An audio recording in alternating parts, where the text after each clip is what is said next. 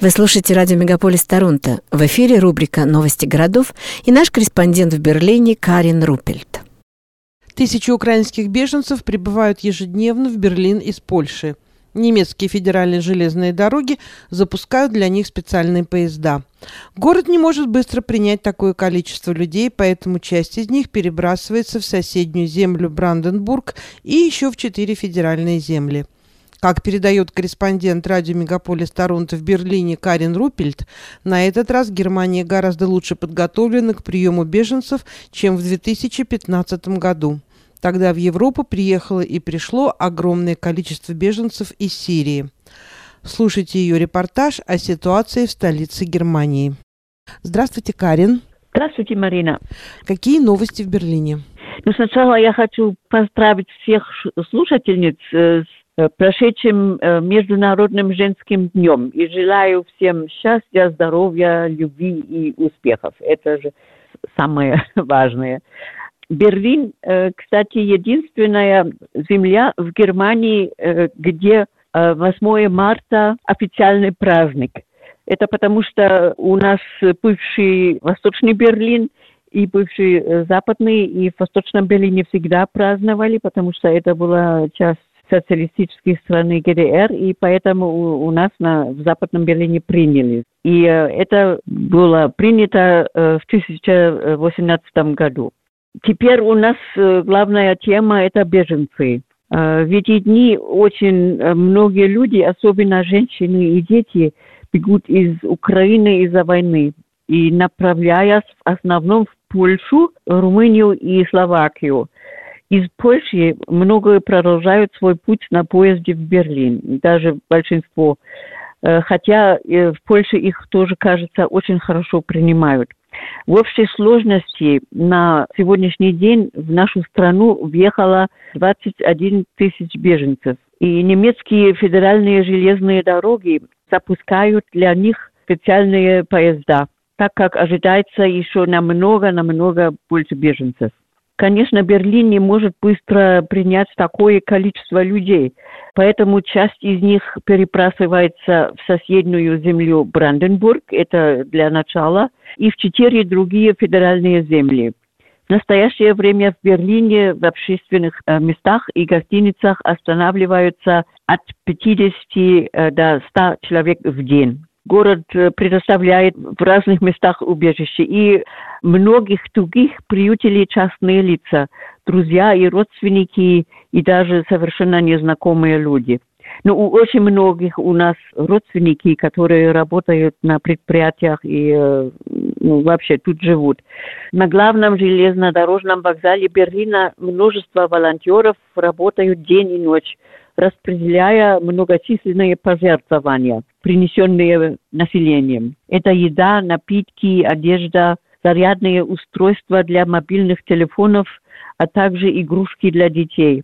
Многие люди едут в Западную Украину на своих фургонах или личных автомобилях, чтобы доставить пожертвования. Там то же самое, что я уже назвала. На обратном пути они везут беженцев в Берлин. Теперь объявили в газетах, чтобы люди ничего больше туда не приносили, потому что уже места нет, куда деваться всем этим вещам. Лучше пожертвовать деньги на разные счеты, которые открыты для этого. Тех, у кого есть украинский паспорт, принимают без формальности. Все беженцы получают бесплатные билеты на общественный транспорт. Телефонные звонки в Украину в настоящее время бесплатны для всех. Во многих э, берлинских учреждениях и компаниях работают сотрудники из Украины, которые, естественно, своих родственников принимают у себя. Ежедневно проходят демонстрации за мир перед российским посольством и в различных местах в центре города. Сегодня, конечно, тоже. Ведется подготовка к предоставлению мест в детских садах и в школах для детей, которые останутся в Берлине. Многие компании также готовы немедленно принять на работу квалифицированных беженцев. У украинцев у нас очень хорошая репутация э, как раз в области электроники, и их э, будут принимать с удовольствием. В этот раз Германия гораздо лучше подготовлена к приему беженцев, чем в 2015 году. Тогда в Европу приехало и пришло пешком огромное количество беженцев из Сирии и соседних стран. Более того, готовность, например, в Польше, особенно католической стране, принять христианских беженцев гораздо выше, чем мусульманских, как это было в 2015 году. Ну, вообще, мы теперь, кажется, научились, как это сделать организованно. Существует также множество инициатив э, работников культуры по поддержке Украины. В субботу, 5 марта, один из крупнейших хоров Берлина – радиохор исполнил гимн Украины перед посольством России. А в воскресенье 6 марта в Государственном э, оперном театре на бульваре Унтерен-Линден состоялся благотворительный утренний концерт. В огромном стеклянном зале отреставрированной и недавно вновь открытой новой национальной галереи архитектора Мисс Фан 5 и 6 числа прошел благотворительный концерт во время которого публике предлагалось пожертвовать деньги. На площади имени Бебеля на бульваре Унтерден-Линден 6 числа также прошел большой литературный фестиваль, в котором приняли участие немецкие и украинские писатели. Подобные мероприятия пройдут и в ближайшие дни. К сожалению, приходится слышать об отдельных случаях жестокого обращения с людьми, говорящими э, на русском языке на улице или в магазинах. Есть такие люди, не знаю почему. Это, конечно, очень печально. Но э, сегодня как раз я гуляла тут по парку, и, как всегда, там очень много молодых родителей с их Э, детьми, которые говорят по-русски, и никто даже совсем э, внимания не обращал на них. Карин, а какова обстановка с эпидемией коронавируса и с э, ограничениями в Берлине? Можно ли спокойно посещать театры, кинотеатры, оперные залы, концертные залы, рестораны, кафе и так далее?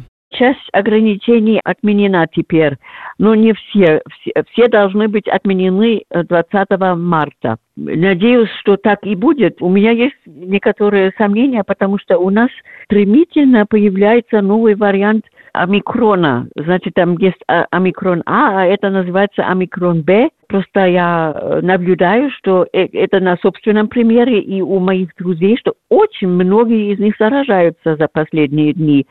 Это кажется не очень серьезно, симптомы э, легкие, и в больницах пока нет никаких проблем но число зараженных растет каждый день. Поэтому все-таки надеюсь, что к 20 марта будет конец этим ограничениям. Это несмотря на то, что вы вакцинированы?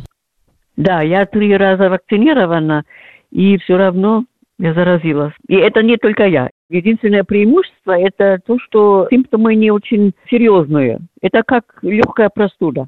Значит, немного информации о событиях в Международный женский день.